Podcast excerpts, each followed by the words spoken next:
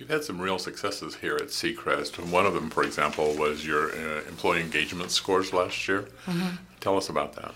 Oh, golly, those scores really scared me, and I was quite surprised. I was the new kid on the block. Um, so I think those scores reflect um, the transparency that we have here and that we really work together as a family um, in that we're very supportive of each other and we work collaboratively and um, just how we don't let anyone fail. Meaning, if something needs to get done, one of us or any of us does it. We don't look at hierarchy, we don't look at positions here. If a patient needs to be scheduled, we schedule. If a patient needs to be seen, we make the visit. If the phone's ringing and you're nobody's at the reception desk, it gets picked up. So it's a real team approach. It's a very yes. That's wonderful. It so is. talk more about that. And is that is the atmosphere here that you're talking about um, something that you only find here? Did you bring that with you? Um, tell us about that whole thing. I've um, had high engagement scores because I'm very open and I I engage people and um, I hold people accountable, but they know it's done with love and not in a punitive manner.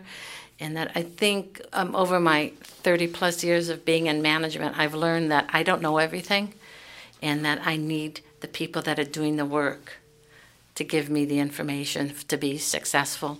I find that if you're trying to run a push down type of management, that's not a successful um, tool or equation to use. That I think you really need to be very clear in the expectations and performance of the people that report to you and allow them to run with it and, and make the decisions that they need to make to uh, perform the jobs every day. So, what is it about Providence St. Joe's that supported you to be as successful as you are?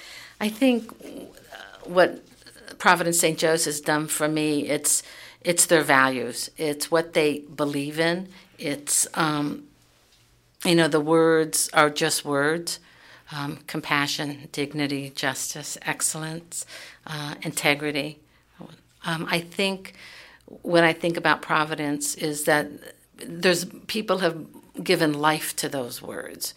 And so it's a place where it's not just, oh, the, these are our values. This is our these are our pillars. It's like th- we live this every single day, and I see it in the people that I work with, that they really believe in the values, and and I so appreciate that. And I also appreciate it that it is a faith based organization, being that I am a Christian, and it affords me the opportunity to speak openly about my faith and my love for Jesus, and people aren't offended by it. And it, I find it that that also has provided a connection between the teams here. Some being Christians, some being not Christians. It's irrelevant.